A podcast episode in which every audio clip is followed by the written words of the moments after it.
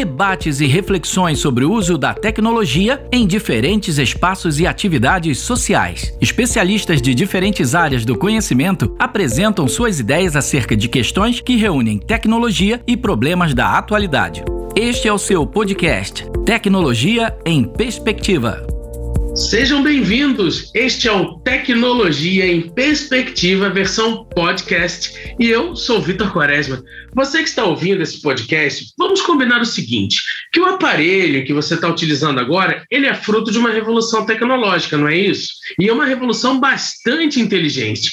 Agora pensa o seguinte: se essa inteligência fosse aplicada, por exemplo, na sua cidade, então Acompanhe esse episódio porque hoje nós vamos falar sobre cidades inteligentes no Brasil e no mundo. Vamos descobrir se já conseguimos pensar em uma mobilidade eficiente em nossas cidades. Ah, e também queremos saber das nossas convidadas se nós, cidadãos comuns, temos acesso às tecnologias que transformam essas cidades. Afinal, queremos ter a certeza, antes de sair de casa, que o ônibus está chegando e saber também se esse ônibus é 100% elétrico, zerando a emissão de gases poluentes ou será que eu estou viajando muito? E quem vai me responder se estou ou não, como eu já antecipei, são duas senhoras ou moças, posso dizer assim, pesquisadores com alto gabarito, que eu vou apresentar agora com muito prazer.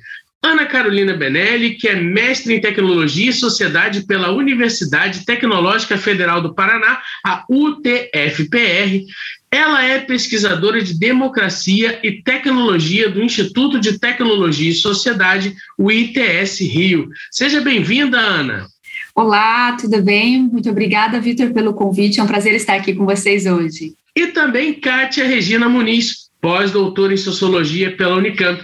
Atualmente, ela atua no projeto Modelo de Maturidade Cidades Inteligentes Sustentáveis Brasileiras, em parceria do Centro Renato Archer com o Ministério de Ciência, Tecnologia e Inovações e a Rede Nacional de Educação e Pesquisa. Seja bem-vinda, Kátia. Oi, Vitor. É um prazer enorme estar aqui com vocês também. O prazer é todo nosso. Então, aproveitando que há uns dias nós vimos sendo lançado para o espaço um grupo de turistas para não chegar a fazer um pouso na Lua, mas como a Lua pode ser um destino, eu pergunto a vocês: será que é possível a gente pensar em cidades inteligentes na Lua? Na minha opinião, eu acho que a gente tem que pensar, antes de pensar na Lua, pensar nas cidades aqui no planeta Terra, né?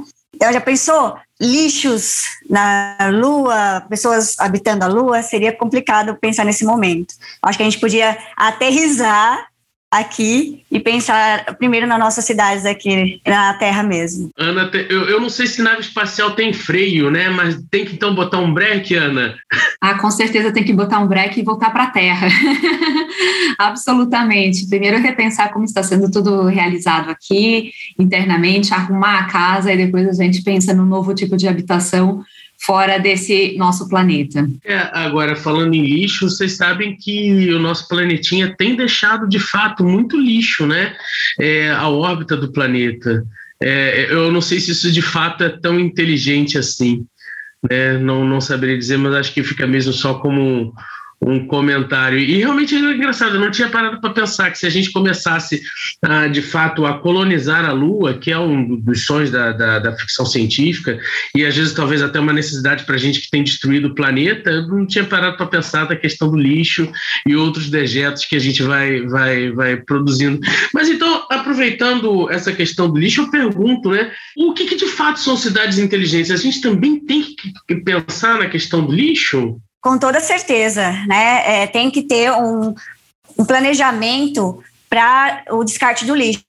Né? Já tem algumas, alguns pontos né, de descarte é, ecológico, pensando nos materiais reciclados, algumas cidades já têm, né? Só que precisa, acho que, incentivar mais as pessoas, né, a descartar o lixo, reciclar o lixo. Isso não tem sido feito. As cidades têm colocado os, os pontos, ecopontos, né, que eles chamam, né, pontos ecológicos, mas as, as, pessoas não têm utilizado. Elas nem sabem direito onde ficam, né, tem que ficar procurando. Acho que os prefeitos eles têm que fazer mais propagandas né, sobre isso. Principalmente é, lixos também, não só os lixos de casa, mas os lixos eletrônicos, né, que são extremamente prejudiciais ao meio ambiente. Né? Então, quando quebra o meu celular, aonde eu jogo? Meu computador, Né? Então, não se tem uma discussão também sobre os resíduos é, de lixo eletrônico, né? não só os resíduos sólidos, que são os resíduos de casa. Então, acho que tem que se pensar muito né, em um planejamento, em uma campanha,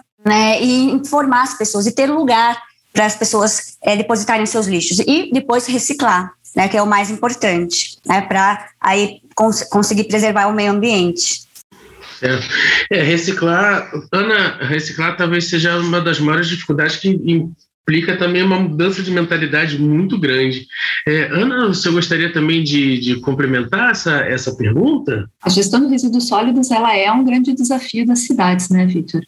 É, independente é, do tamanho da cidade. Claro que quando a gente começa a falar de uma cidade de maiores proporções, também é aumentado os desafios com relação à gestão desse, desse lixo. E quando a gente fala né, de gestão de resíduos, a gente tem sólidos, a gente tem líquidos, a gente tem também diversas categorias, como os eletrônicos, que a Kátia Muniz acabou de trazer para a gente.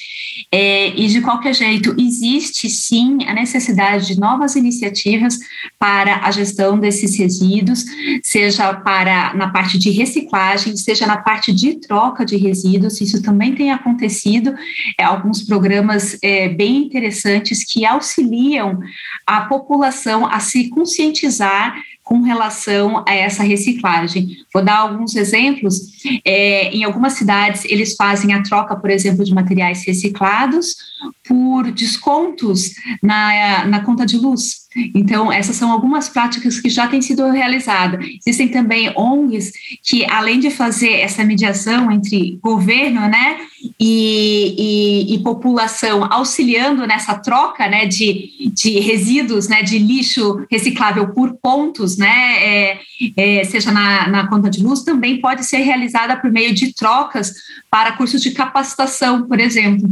Então, assim, é, existe essa nova mentalidade com relação à reciclagem que ela precisa ser expandida a inúmeras cidades para que haja um debate mais informado sobre isso e uma sensibilização da população para ver um debate, sensibilização da. da, da... Eu tô louco para fazer uma pergunta, mas eu preciso seguir aqui uma ordem, senão a gente bagunça. Então, antes, antes da gente prosseguir até onde eu, eu quero chegar, eu, eu gostaria de, de ouvir, é, Ana e depois Kátia, é, afinal de contas, o que, que a gente está falando de cidade inteligente? Como é que é isso? Tem tecnologia, não tem tecnologia? Como é que é? E pensando nesse nosso Brasil, Será que é possível a gente ter cidades inteligentes? É uma pergunta grande, mas eu acho que dá para a gente ir abarcar bem bastante, muitos assuntos. É, é realmente muito difícil a gente pensar numa cidade inteligente quando a gente ainda tem é, esgoto a céu aberto, é, enquanto o saneamento não é resolvido. Então, é uma cidade inteligente, ela, ela é formada quando existe esse grande investimento em capital humano e social. Né? É, aqui, e quando essa cidade ela adequa suas infraestruturas né, para poder alimentar tanto esse crescimento econômico sustentável, aumentar a qualidade de vida do cidadão e fazer essa gestão sábia desses recursos, né? E dentro de tudo isso, a gente tem que lembrar que há necessidade de uma governança participativa, que o próprio cidadão possa estar presente na vida pública. Governança participativa significa? A governança ela tem oito princípios, ok? Um desses princípios é a transparência. A participação social ela é também é, presente em inúmeros desses princípios, como integridade, é, eficiência do poder público e, e, vários outros aspectos. Então, dentro desses princípios, a, a governança acaba facilitando a forma de gerir de uma cidade. Quando eu falo dessa gestão participativa, ela vai envolver não somente o poder público na criação é, de leis e, e, governança dessa cidade propriamente dita, mas também chamar a população para que ela seja parte dessa formulação de políticas públicas, que ela possa também é, auxiliar nas decisões a serem tomadas com relação à sua cidade. E quando a gente fala de uma governança participativa, existem algumas formas de fazer isso. Uma delas é o governo aberto. O governo aberto é quando a, a, as instituições governamentais se abrem à população, autorizando que elas participem Então, nós já chegamos num, num ponto, mas antes de eu, de eu, de eu prosseguir, gostaria também de ouvir é, a, a Kátia Muniz, que vai trazer para a gente também aí a sua, o seu pensamento a respeito do, do que são cidades inteligentes. Como a Ana Carolina falou, é, primeiro tem que se investir nos problemas básicos da cidade, de infraestrutura, de serviços, que né, a cidade preste serviços de qualidade e para a maioria da população. E que também ela seja inclusiva.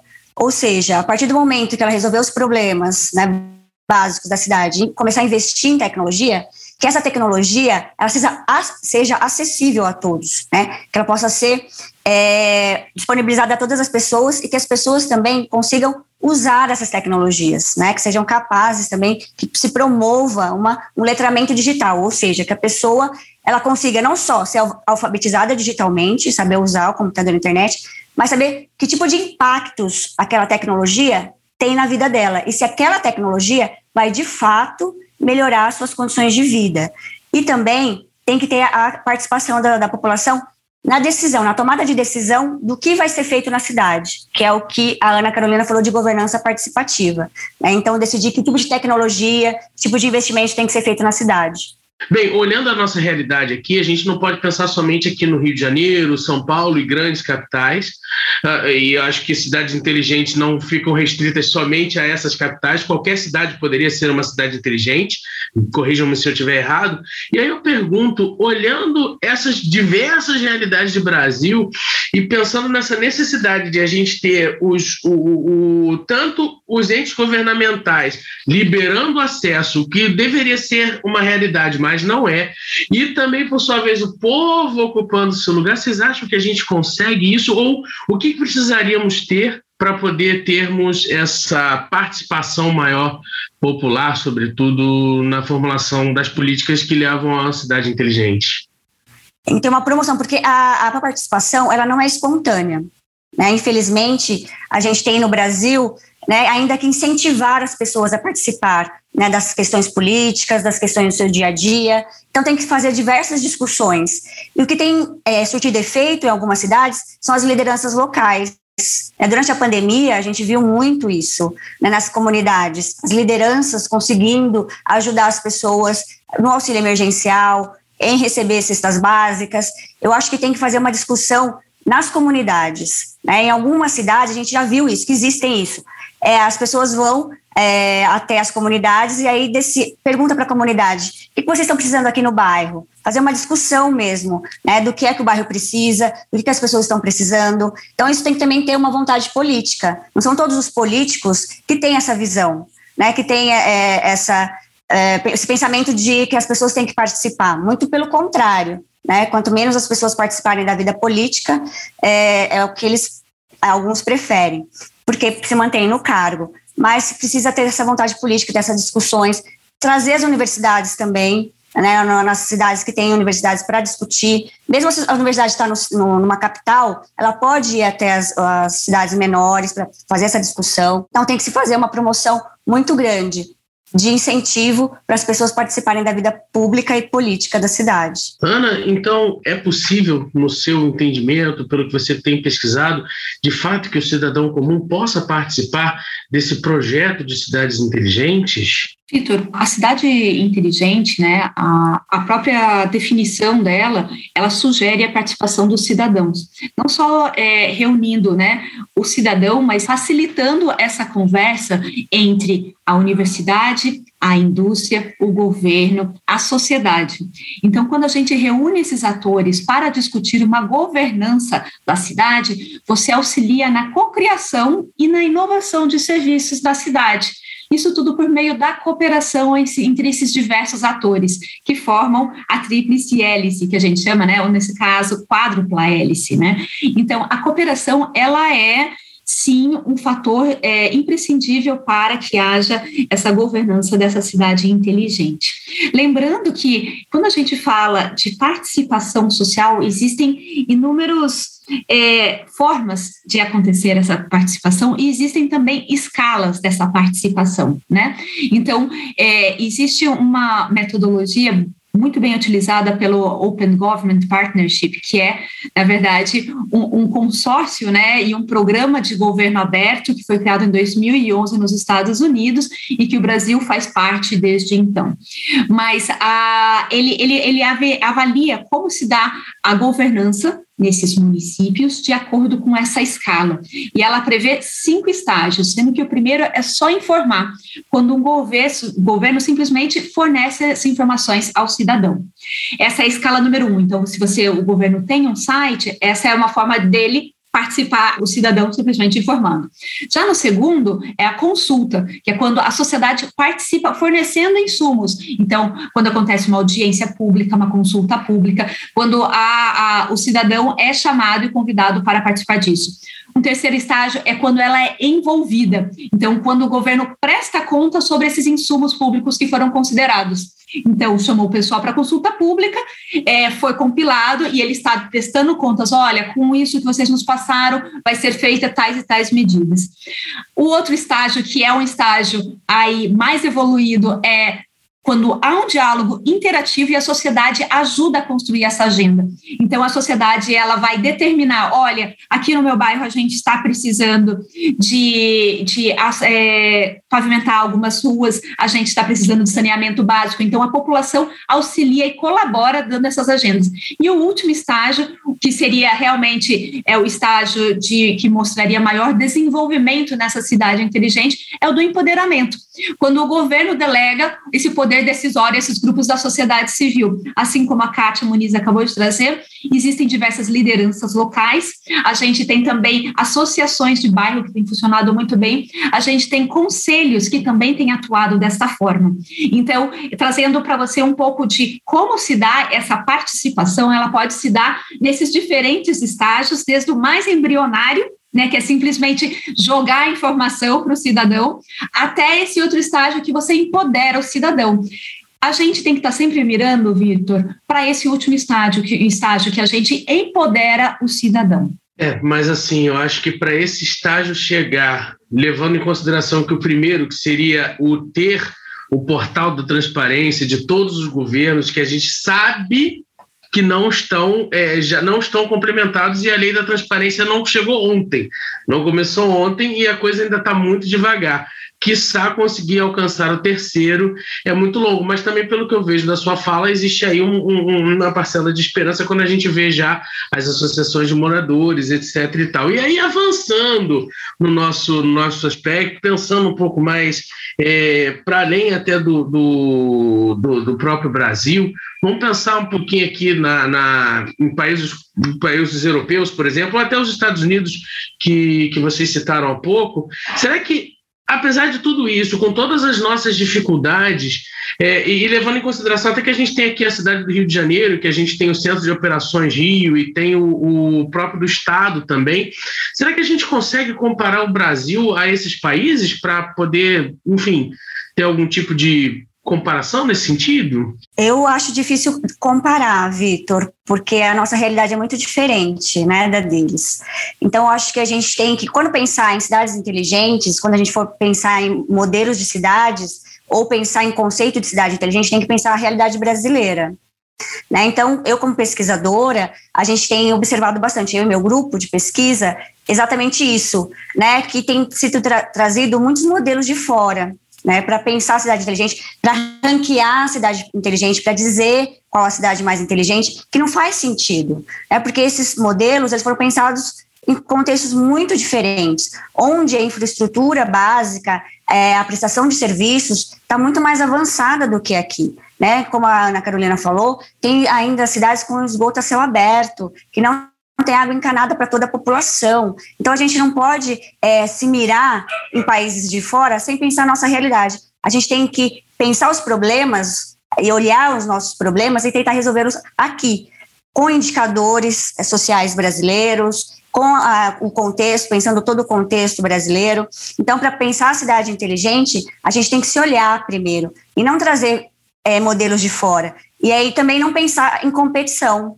né, ficar competindo. Ah, eu quero ser a cidade mais inteligente, então eu vou investir muito em tecnologia e deixar é, vários bairros sem ter nem banda larga, nem ter acesso, né, ter acesso ao Wi-Fi é, gratuito que poderia ser disponibilizado para toda a sociedade para poder ser inclusiva. Então tem que se pensar contextualmente. Voltando para cá, ou, ou, pensando em outros aspectos, a gente é impossível, de certa forma, pensar também a cidade inteligente sem tecnologia. E aí a gente volta o nosso olhar para as pessoas com um pouquinho mais de idade que a gente, né, os nossos idosos, segundo o Estatuto de Idoso, é a partir de 60 anos, você já é considerado idoso. E aí a gente consegue pensar, Ana, é, nos idosos dentro dessa perspectiva das cidades inteligentes? Sim, claro. É, uma vez que a gente tem essa grande parcela da população né, é, que, que está envelhecendo, a gente houve essa inversão da pirâmide, né? Estamos tendo aí mais idosos, né? É, cada vez mais. Algumas cidades já alcançaram, né? É, já tem uma grande população de idosos e por isso há necessidade de desenvolvimento de tecnologia para auxiliar esse envelhecimento da população. Quando a gente fala de tecnologia, né? Para a longevidade do, da população, a gente tem aí na saúde um grande recurso que pode auxiliar né, é, essas diversas, é, com diversas ferramentas e adequações para o bem-estar e uma qualidade de vida dessa população que envelhece. Então, uh, existem, é, tanto na parte de moradia, existe uma necessidade de adequação das moradias, assim como transporte para poder é, é, recepcionar né, esses idosos e na parte de saúde existe todo um acompanhamento médico que já vem sendo realizado através do monitoramento de dados desses pacientes. Então, a gente está falando sobre, por exemplo, dispositivos que auxiliam é, a avaliar a, a, a, o grau de Alzheimer e daí a gente passa é, de a, a, medicina ela sempre foi uma, uma ciência baseada em evidências, né? Hoje a gente fala muito de é, políticas públicas baseadas em dados, né? A partir de todos esses dados que são coletados nas cidades. É, e para isso, né, políticas públicas baseadas em evidências. No entanto, a medicina ela já é baseada em evidência há muito tempo. Com a coleta de dados, ela se torna uma medicina de precisão. Quer dizer, você vai fazer uma avaliação mais precisa sobre o estágio desse idoso, por exemplo. E a partir do momento que você consegue alcançar e fazer uma correta leitura desses dados, você tem a possibilidade de ter uma medicina personalizada. Então, quer dizer, o mesmo tipo de tratamento para o Vitor não será o mesmo tratamento que a Kátia vai precisar, porque existem é, alguns dias que Vitor está muito melhor, vamos dizer, no estágio da sua doença, né? Enquanto que outros ele está pior. Então, assim, a medicação que é, é, também é dada ao médico, ela é muito mais dosada, porque ele consegue ter uma leitura melhor desses dados. Então, por meio de dispositivos como um controle remoto, você consegue precisar qual é o grau de Alzheimer, por exemplo, de, de uma pessoa. Então, a, a gente fala, quando a gente fala de longevidade numa cidade inteligente, é impossível que a gente não considere esses aspectos de avanço tecnológico na medicina, avanço para a habitação e também para o transporte. E claro, né, a gente pode citar ainda avanço para atendimento de serviços públicos a esses idosos, uma vez que eles têm uma dificuldade de acesso à tecnologia, a usar celular e por aí vai. Então, há uma necessidade grande de uma sensibilização referente à literacia digital. Entendi. Aí a gente volta àquela questão das etapas, né, de alguma forma. Kátia, gostaria de, de repente, é, complementar? Sim. É, quando a gente fala de exclusão digital, a gente não fala apenas da pessoa que não tem acesso às tecnologias, mas é também a pessoa que não sabe utilizar essas tecnologias. Então, as pessoas idosas, muitas delas é, nasceram numa sociedade e cresceram numa cidade que não tinha computador, internet, celular.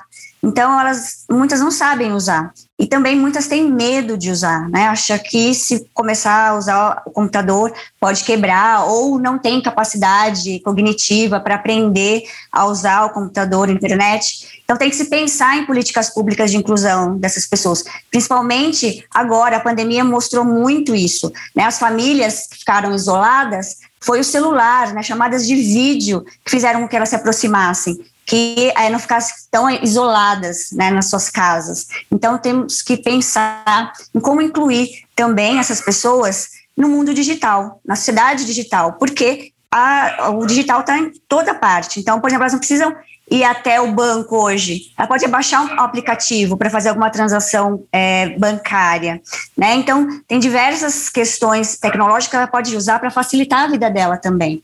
Então tem que se pensar. Eu penso, né, na minha opinião, que políticas públicas precisam ser pensadas nesse sentido. Entendi. A gente já vai se aproximando do final, mas antes da gente se despedir, eu queria ouvir da Ana e depois da Kátia se vocês têm ainda algum outro comentário final, alguma última consideração para a gente poder encaminhar para o nosso encerramento. Ana? Vitor, eu só tenho a agradecer o bate-papo que a gente é, tem realizado aqui. É muito bacana poder trocar essa ideia com vocês. É, como você né, havia comentado anteriormente, né, a parte de governo aberto é um tema que é muito caro para mim, né, e dentro de governo aberto existem algumas formas de participação social. Uma delas é também o uso de dados abertos. Né, o, os dados, é, todo, é, todo serviço é, governamental, ele tem uma vocação para se tornar um dado aberto, é, ser disponibilizadas informações online para que a população possa ter acesso a isso. Existem vários benefícios e vou citar um deles que você comentou é a transparência.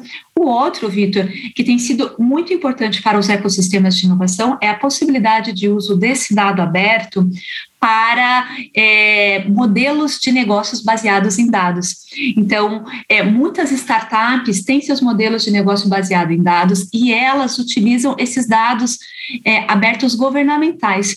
Então, a importância, mais de uma vez, da gente ressaltar é, o porquê de um governo aberto participativo é, acaba promovendo também o empreendedorismo e movendo né, o desenvolvimento é, de uma cidade. Então, eu só queria trazer o tema é, para vocês que uma cidade inteligente ela também prevê essa governança participativa e ela pode se dar, inclusive, pelo uso dos dados levantados pelos serviços governamentais. Obrigado, Ana. Kátia? É, quero mais uma vez agradecer o convite e só deixar destacado aqui que para pensar uma cidade inteligente, a gente precisa pensar também incluir as pessoas, né? Políticas públicas de inclusão e de inclusão social, de inclusão digital, né? Não pode deixar essas pessoas de fora, né? Desse processo todo de se pensar a cidade inteligente, né? Tem que ser feita de forma participativa, colaborativa, pensando realmente em utilizar e implementar a tecnologia para melhorar as condições de vida da população, e não apenas para dizer que ela é a mais inteligente. Este foi o Tecnologia em Perspectiva, versão podcast. Hoje, nosso programa debateu sobre cidades inteligentes e uma conversa agradável com a pesquisadora Ana Benelli, que, dentre outras competências, faz parte da Comissão de Estudos Especiais de Cidades e Comunidades Sustentáveis da ISO-ABNT e divide a coordenação do Comitê Técnico de Dados Abertos do Conselho Municipal de Inovação, Ciência e Tecnologia de Curitiba. E falamos também com Kátia Muniz, do Laboratório de Instrumentos de Política para Tecnologias da Informação e Comunicação, do Centro de Tecnologia da Informação Renato Archer, dentre outras competências. Obrigado mais uma vez, pesquisadoras, pela continuidade da nossa conversa. E esse podcast também contou com a produção de Aline Zacha e João Boeri, além dos trabalhos técnicos de Gladson Augusto. No canal do YouTube da TV UERJ, você também confere a versão para a TV deste programa. Eu sou Vitor Quaresma Quaresma e a gente se vê no próximo Tecnologia em Perspectiva, versão podcast. Até mais!